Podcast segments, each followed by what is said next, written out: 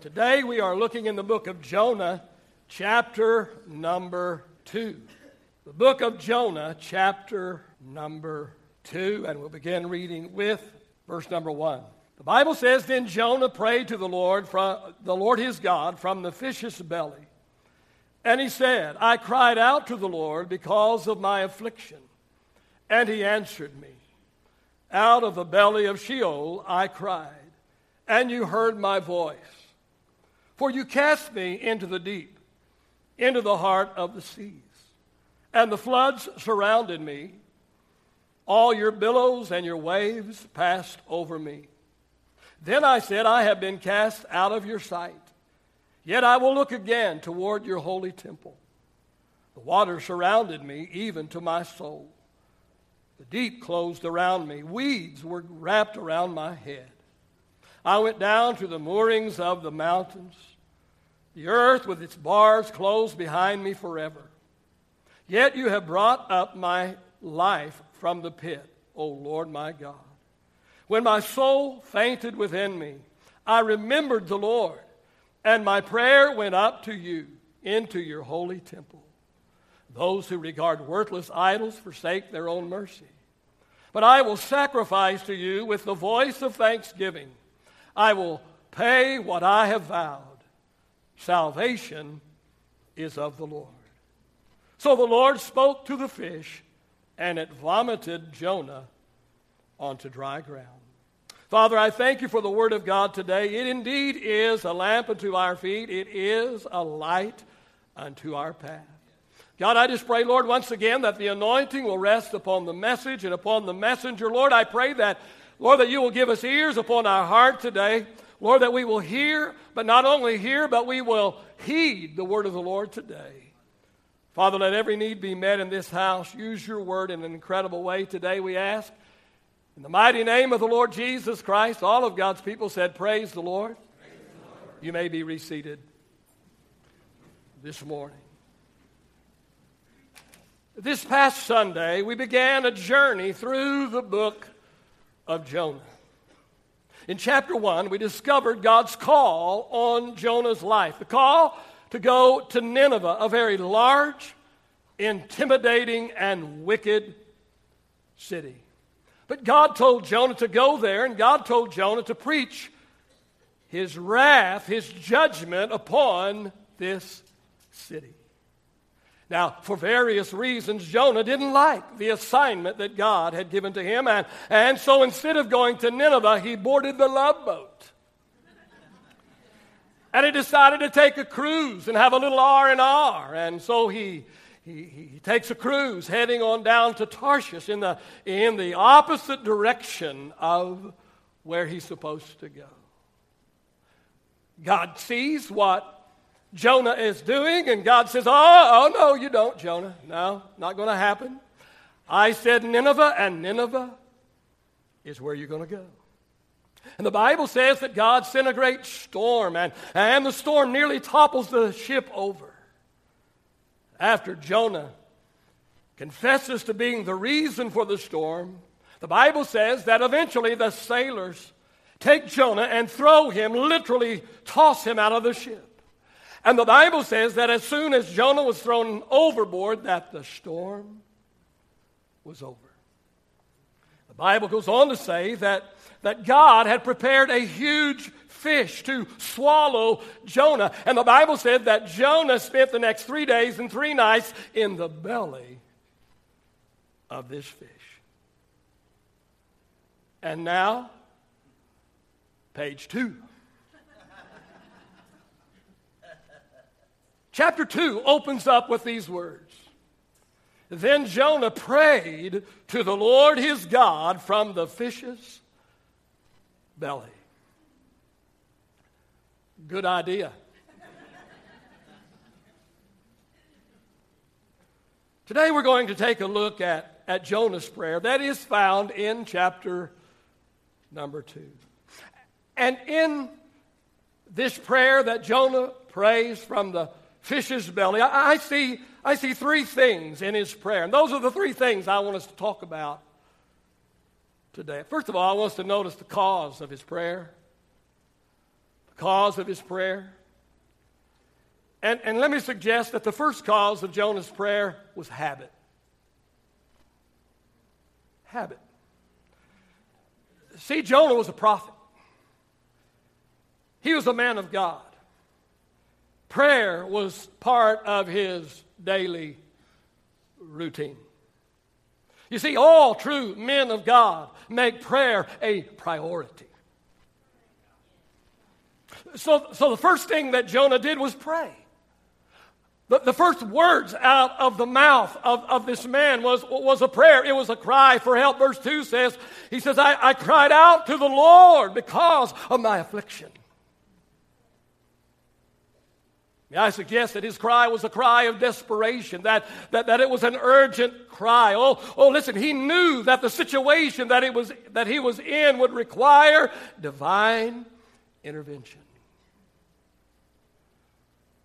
Several years ago now, I was, I was driving down into Palo Duro Canyon near Amarillo. It was wintertime. There was snow and ice on the roads.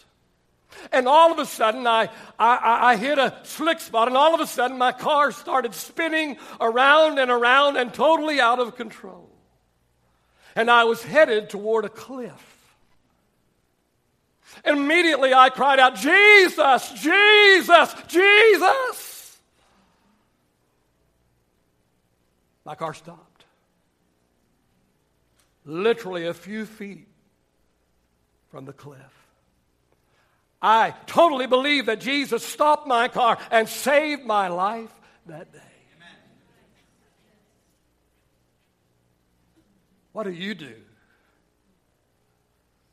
When you only have a split second before disaster strikes in your life.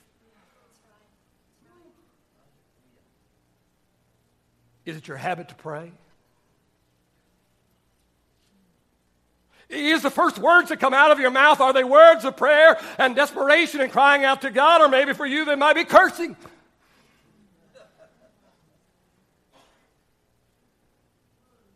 Or maybe for you, you're trying to figure out some way to solve the situation on your own. The first cause of Jonah's prayer was habit. He must have. He must have been a man of prayer because prayer was his first response.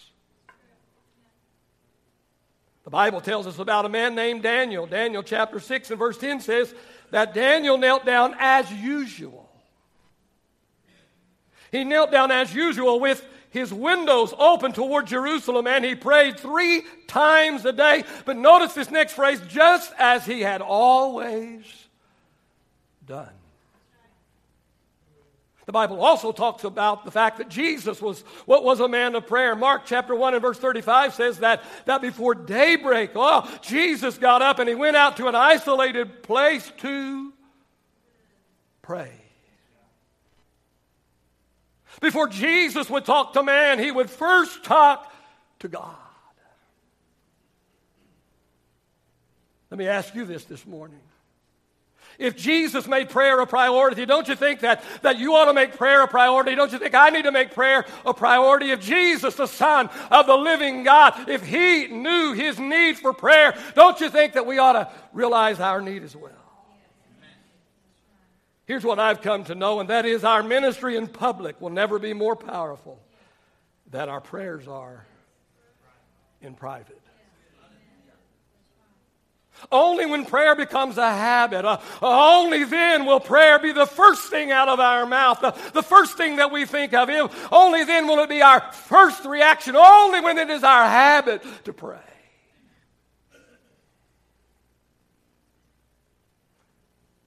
And when a desperate situation arises, oh, oh, and when we only have a split second to react, prayer might just be our only But not only was the cause of Jonah's prayer habit, but it was also helplessness. Helplessness was the cause of his prayer. Verse 2 I cried out to the Lord in my great trouble. Now, in verse number 1, it says that Jonah was in the belly of a great fish. Jonah calls it my great trouble. Well, duh. I would say This was quite an understatement. Jonah is in a helpless situation. He, he's in the stomach of a, of a giant fish. Seaweed and intestines are wrapped around his head. He slushes around in the juices of what the fish had for breakfast. Sometimes we allow our lives to get out of control.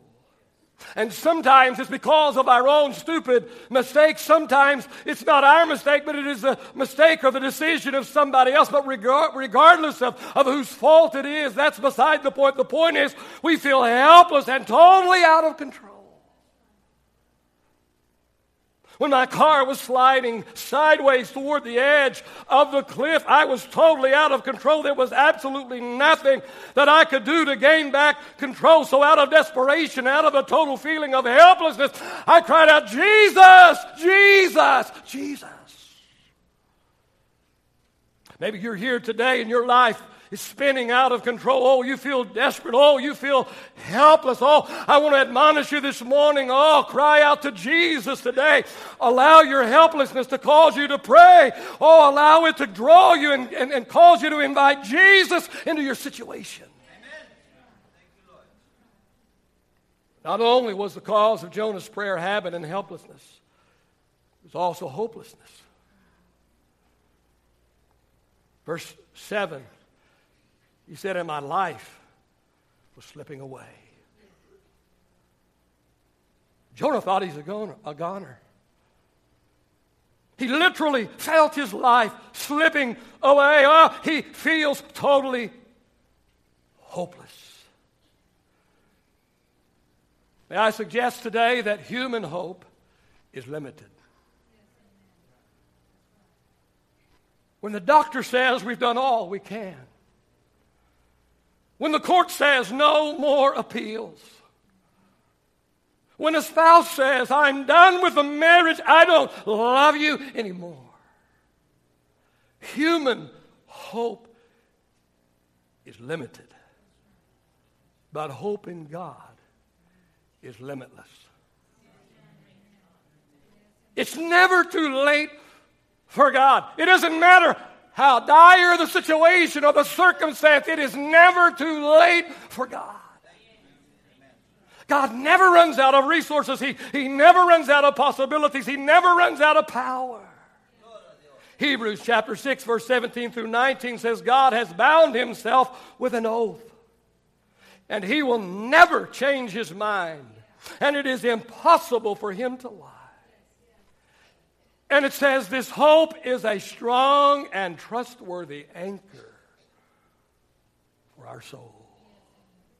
And Romans chapter 15 and verse 13 says, God, the source of hope, will fill you completely with joy and peace because you trust in Him.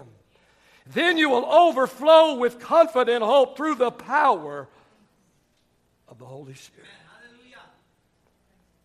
If you're here today and man has given you a bad report, and it is so bad that you feel utterly hopeless.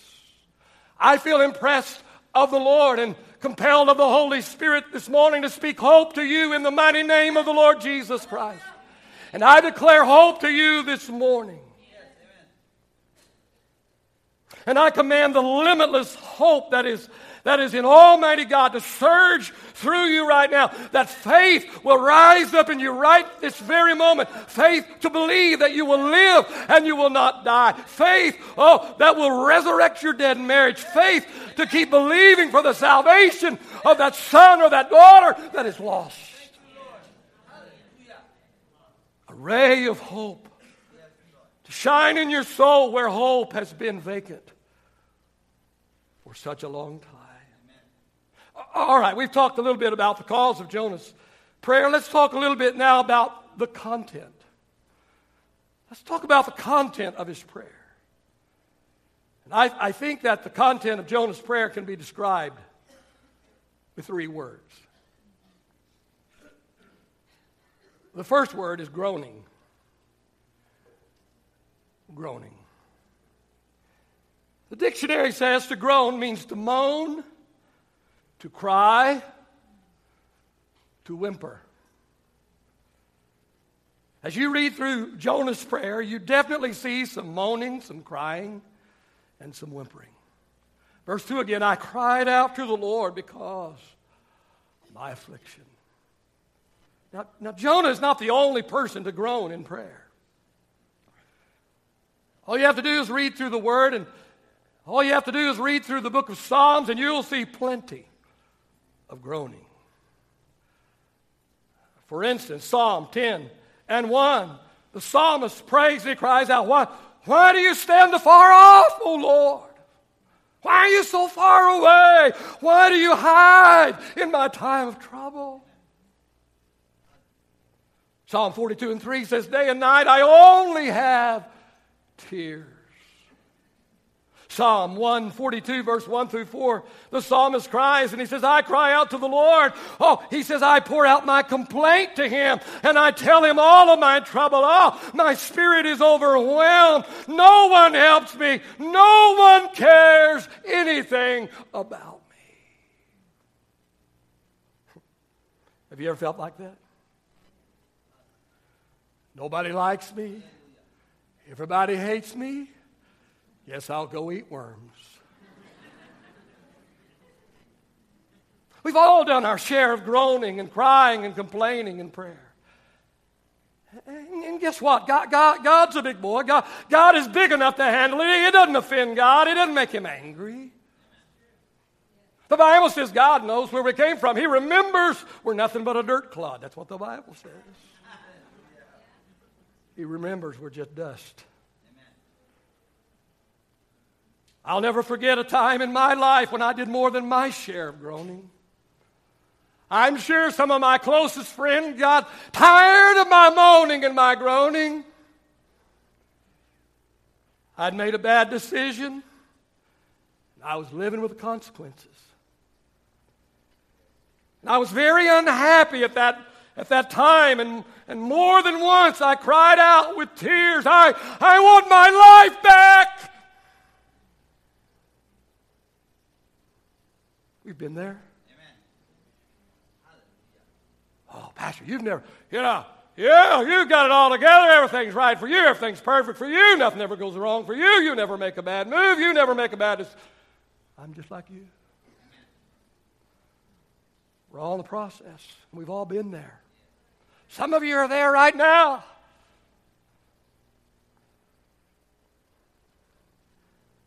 Not only did Jonah's prayer contain groaning, it also contained grappling. Now, to grapple is to wrestle and struggle, especially mentally. Trying to get your mind around something so that you can understand it. In verses 2 through 6, Jonah grapples. He tries to get his mind around all that is happening, happening to him at this moment. Oh, oh, he tries to make sense of the storm and make sense of the, of the sea and, and, and make sense of the fact of where he's at in the belly of a fish. So he grapples. Verse 3 tells God, You cast me in the sea.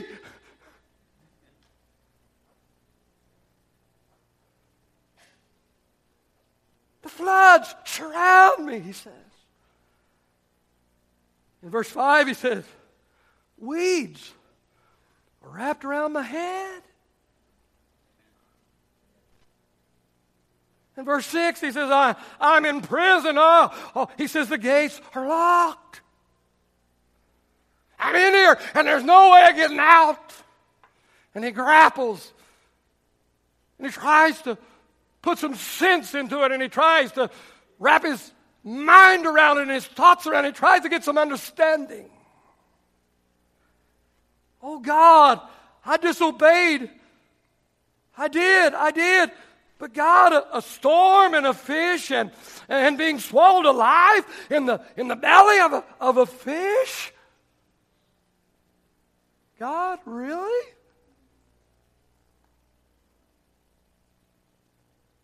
Really? God, in this a bit extreme? I agree.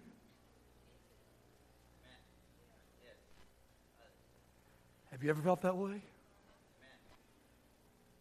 Have you ever had to grapple about what God was sending your way or what at least God was allowing how the circumstances and the situations and the things that were coming at you from every, every, every way and every direction, and you grapple and you, and, and you try to put your arms around and your mind around, you try to understand, God, I don't, I don't get it. Have you ever said, Really, God? Really? I don't, understand, I don't understand what's going on here, God. God, you don't have to be this extreme. You know, God, just just email me instructions. Message me on Facebook. God, I'll do oh whatever that you make plain to me. I just simply don't know what's going on here. I simply can't wrap my arms around this. I, I just can't get any understanding, God. Just tell me what it is you want. Ever been there? If you've ever felt this way, you're not alone in your struggle. Romans chapter 11, verse 33 says, How great is God's wisdom and knowledge. It is impossible. It is what? It is impossible for us to understand his decisions and his ways. We're looking at the content of Jonah's prayer right now. Not only did, he, did it contain groaning and grappling, but also it contained gratitude.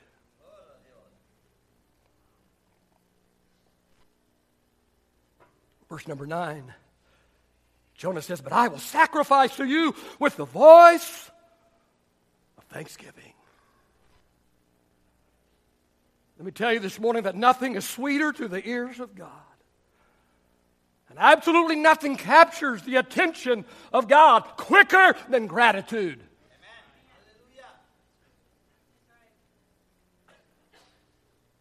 If you're not getting God's attention, maybe you're doing too much grumbling and not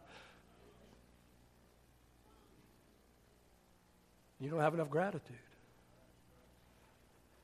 Because it's interesting to me that, that, that the moment that Jonah, the moment Jonah stopped groaning and grappling, the moment he started praising and sacrificing thanksgiving and being grateful and thankful to God, the very next verse, verse 10 says, So the Lord spoke to the fish and it vomited Jonah onto dry ground. I totally believe that thanksgiving is the secret ingredient to answered prayer.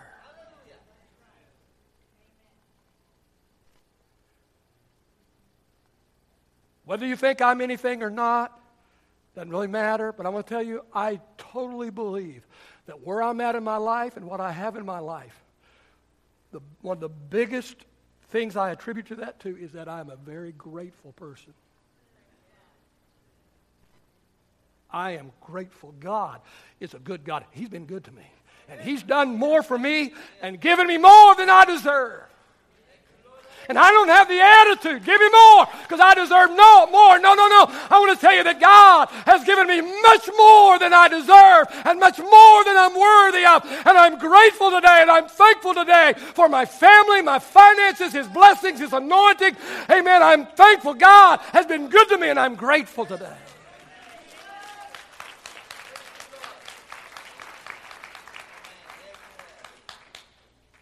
And I refuse to look at the things I don't have and wish for them. Rather,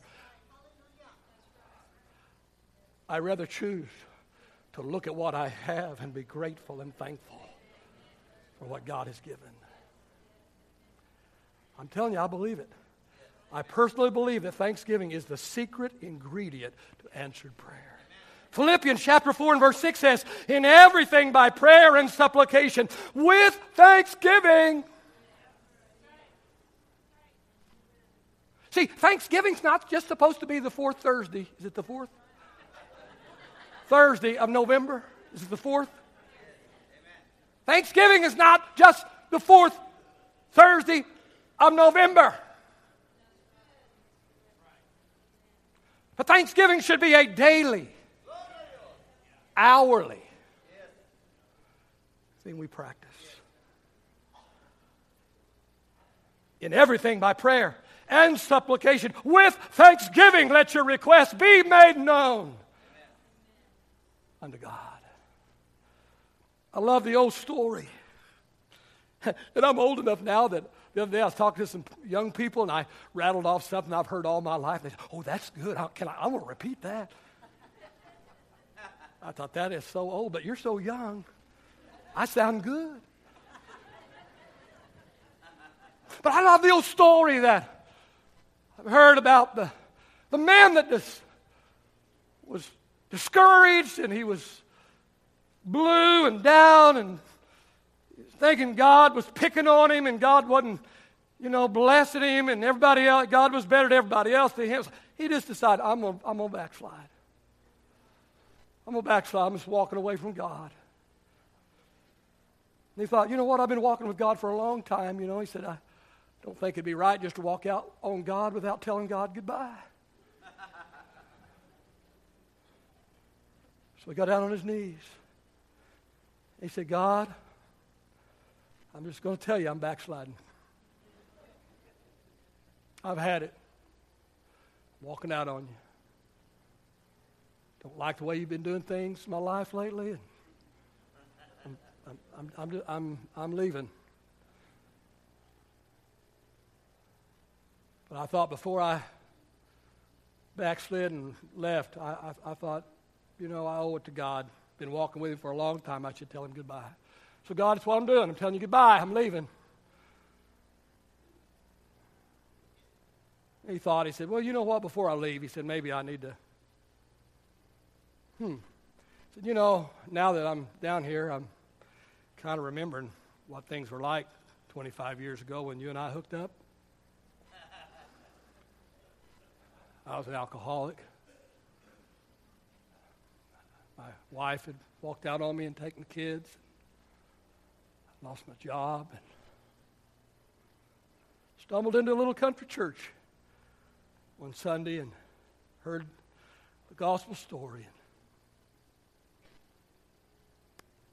And I got saved. And God, not only did I get saved, but I got delivered. Hadn't had a drop of liquor since. And while I'm thinking about it, I need to also remember that not only did you take the liquor away from me, but you, you brought my wife back to me, God. And me and my wife reconciled. And been reconciled for many years now. And I've done some dumb and stupid and horrible things to my kids, and but but after you saved me, I brought them all in, and I, I apologized for being a drunk, and I apologized for the way that I'd treated them, the way I'd been, hadn't been a good father to them. I asked them to forgive me, and, and they all forgave me, and you restored my entire family. And then you gave me a job. You gave me a job where nobody would hire me before because everybody knew who I was and what I was like. Nobody, but now you gave me a job, and I've been work, working that job for a long time now. And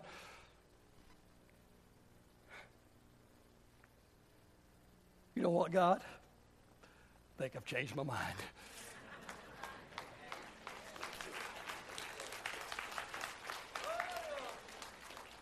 Let me encourage you today count your blessings, not your burdens. Count your blessing, not your burdens. Oh, oh, all of us have burdens to bear, and some have more burdens than others. But I promise you that if you are walking close to the Lord Jesus Christ, that not only do you have a few burdens to bear, but I want to tell you that the blessings of God far overshadow the burdens. All right, we've looked at the, the cause of Jonah's prayer and the content of Jonah's prayer. Now let's finally let's look at the conclusion Jonah's prayer. Verse 10 says, The Lord spoke to the fish, and it vomited Jonah onto dry ground. God answers prayer. That being said, but he doesn't always answer the way we want him to answer. He doesn't always answer the way we think he should. Honestly, God seldom answers my prayers the way I think He should. Seldom. Seldom answers prayer the way I want Him to. You're going to get honesty here, that's for sure. I'm just telling you. But when all is said and done, I'm always glad He didn't give me what I asked for. And He didn't do what I thought He ought to do. You see, all I can see is the here and the now. All I know is how I feel. But I want relief.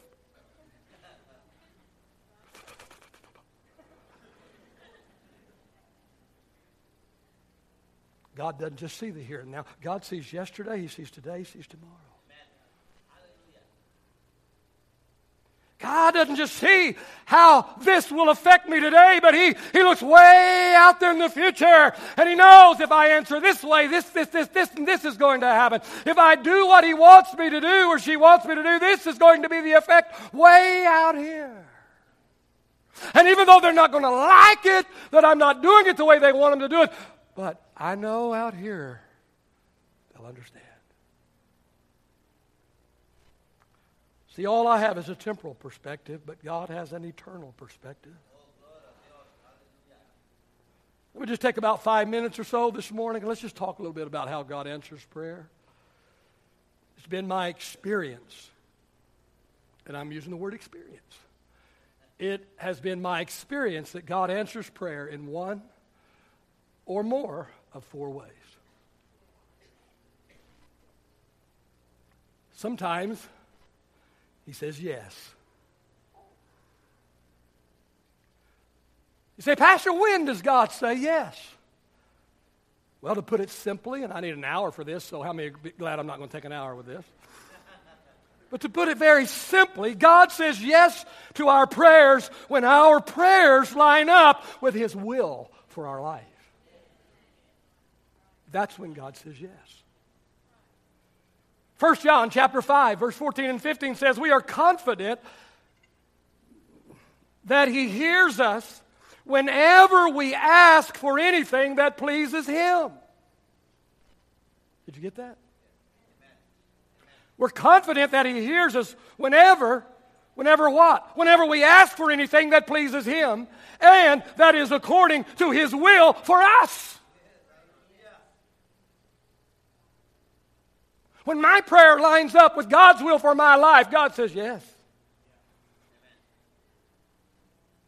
Simply put, when we pray and ask God for something that, that matches what He wants for us, He will say yes. Jesus said, Pray like this pray, pray, Father, your will be done on earth, even as it is in heaven. Whose will? I have learned to pray, God, not what I want, but what you want. I said, I've learned. I've learned to pray, God, help me to want what you want for me. Sometimes God says yes, but sometimes God says no. Don't, don't, don't, don't, tell the people in Tulsa, okay? Don't, don't tell the faith group. Don't tell them. But God says no sometimes. He says no. James chapter 4 and verse 3. It says 5 and 3 in your notes. I gave it to, to Pastor Clay wrong. It's actually James chapter 4 and verse 3. It says, When you ask and don't receive, it's because. Because what, James? Jimmy says it's because your motives are wrong. You only want what will give you pleasure. See, God doesn't say no to us because He's mad at us. He doesn't say no to us because, because He likes to see us pout. He doesn't say no to us because He's unkind. He says no to us out of love. See, see, He knows what's best for us, and He knows that what we're asking for is not what's best for us. Think about this this morning. When a mother gives her child a carrot instead of candy, is it because she doesn't love her child? No, it is because she does love her child. And the child will stomp their feet and, and, and, you know, whatever, and, you know, roll on the floor and all that. And, you know, if they do that, you pick them up and spank them, all right? Amen.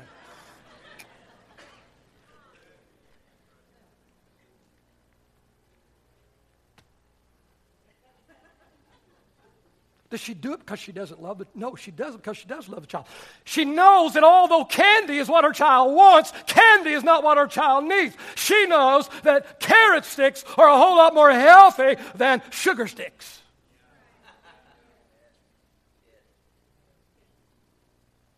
And most Christians are still babies, still toddlers. It's in this book. Paul said it. I'm just repeating Paul. He said, You big babies. He said, You ought to be teaching, and I, you can't teach because I got to teach you. It's what he told them. I think he was a bulldog.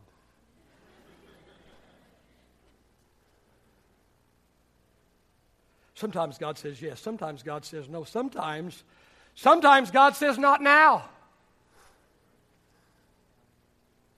See, here's what we need to understand, what a whole lot of people don't understand, and that is God's will and God's timing are two separate things. Well, God, you said, but He didn't say right now, maybe.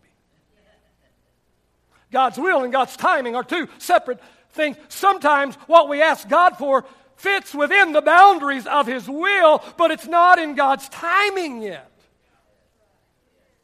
God isn't, isn't giving a definite no, He's saying not now. He's saying you're not ready yet. You will be ready for it someday, and when you are ready for it, I will give it to you. I'm not saying no to you, I'm just saying not now. This is going to happen for you. It will, but not right now. It's not my timing for you. Be patient. I'm not saying no, but because I love you. Because I love you. I'm not going to put that responsibility on you because you're not ready for it. You're not equipped to handle it. You're not prepared.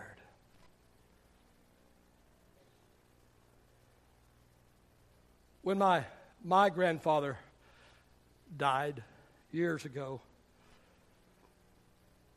my grandma was a worker. She's always working. My grandpa was a, a part of the Spit and Whittle Club. That's all I ever knew my grandpa do spit his day's work tobacco in a can and whittle with his knife. It's the only memories I have of my grandpa, spit and whittler. And when he died, they gave stuff to all the kids and all the grandkids. And, and Chad, our son, was just a little boy. And for whatever reason, he ended up with Grandpa Cosper's knife.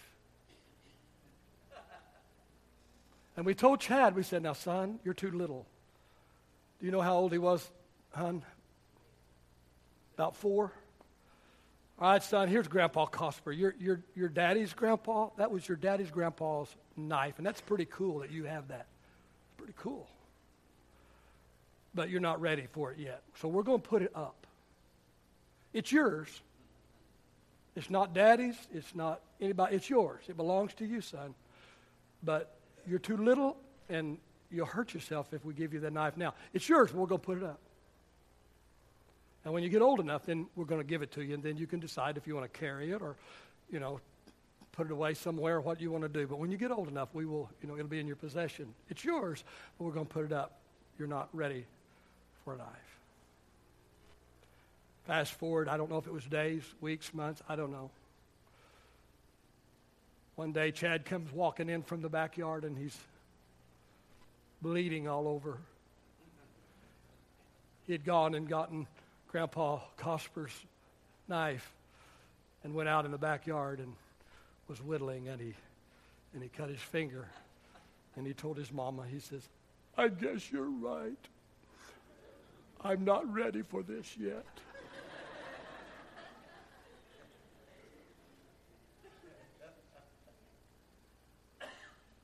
sometimes god doesn't say no But he says, You're not ready for it yet. If I gave it to you, you'd hurt yourself. You're not ready. But when you're ready, I'm going to do it. It's going to happen. It's going to take place. But just because it's not happening now doesn't mean it's not going to happen. It's going to happen, but not now. The fourth way God answers prayer, He says, I have a better plan. Sometimes God says, I've got a better plan. Isaiah 55, verse 8 and 9, God says, My thoughts are nothing like your thoughts. My ways are far beyond anything you could ever imagine. For just as the heavens are higher than the earth, so are my ways higher than your ways, and my thoughts higher than your and my thoughts higher than your thoughts. Oh, oh, let me tell you, friend, I want to close today that after 60 years of living and after 42 years in full time ministry, I, I can tell you that I'm glad that God doesn't always let me have my way. I'm glad He doesn't always say yes to my prayer. I'm going to tell you that I am just as grateful to God for all of the times when He says no or not now or I've got a better plan. As I am for the times when He says yes to my plan. Because I've discovered that God's plan is better than my plan, God's ways better than my ways. One of my sayings, I hadn't said it in a while, so I'll say it now. A God idea will work. A good idea will work you. God is a good God. He loves us. He has our best interest at heart. Oh, let me encourage you today trust Him. He knows what He is doing. Can we stand in His presence today? We're taking a journey through the book of Jonah. We've gone through the first two chapters. Next week, we'll look at page three. Father, I just pray today that, Lord, that you will take the word that has been shared today. Lord, not my little sermon that I put together, but God, I pray that, Lord, that, that your word, your holy word, your powerful word, your life changing word today will do its work every heart, and every life. As your heads are bowed and your eyes are closed, just for a moment today, I wonder maybe you're here today and you're like Jonah. Maybe you're like Jonah. Maybe you're running from God. God said, Go here, but you went there. God said, Do this, but you did that. You've been running away from God. Today is your day make an about face and say, I am not going to run from God any longer. God, yes. I'll go where you told me to go. I'll do what you told me to do. I'll become what you want me to become. If that's you all over this room this morning, I'm running from God, but today's my last day. I've taken my last step away from God. I'm, I'm, I'm returning uh, to the will of God this morning. Can I see your hand all over this room? Anyone in the room today? Lift it up really high. Thank you in the back. God bless you. How many others? I'm running from God today, and today's the day. I'm going to stop running. I'm going to stop running. All right, I wonder. Maybe you're here today and you're like the gentleman that I gave the illustration that was about to backslide. You know, you just thought God wasn't being fair, and you know, he wasn't really happy with some of the things God was doing in his life. And but then when he began to reminisce about all that God had done in his life, he said, "You know what? That's the dumbest thing I've ever thought of before. I'm not going to run away from God. I'm going to run right to God. Amen. Is that you this morning? You just need to you need to start counting your blessings instead of your burdens. How many of you this morning you say, Pastor, I've been counting my burdens. I need to stop counting my burdens and start counting my blessings. Thank you. Amen. On the front, Amen. how many others? Thank yeah. you in the back. And the others in the back. How many others in the back on the other side? People lifting hands all over this room. Yes, Amen. Let's all come to the front this morning. Everyone, whether you raised your hand or not, come to the front this morning. We always, if at all possible, like to spend some time in the altar. In fact, everything that we do, everything we do leads to this time right now. Yes. To this time right now. And that is when we do something with what we've heard. We do something with what we've received. Amen. And I would encourage you today, I encourage especially those of you that lifted your hand today. I, I want you today to take not only this step uh, physically, but also I want you to, to do that in your heart you that have been running from God, turn your heart back to God today. Those of you that have spent your times uh, looking at your burdens, begin to worship and praise God today. Begin to thank Him and Yes. bless Him and praise Him for His goodness Oh, and His blessing Yes. on your, on your life. Amen. I'm going to give you just a couple of moments, one-on-one time, just you and God. We'll we'll worship and we'll be gone in just a couple of moments this morning, unless the Lord changes our plan, and we're open to that. But right now, just a couple of just a couple of moments, just you and God, as you cement the Word, as you take what you've heard, and and, and, and you think about it, you meditate upon it, and you decide what you're going to do with it. One-on-one, you and God, right now.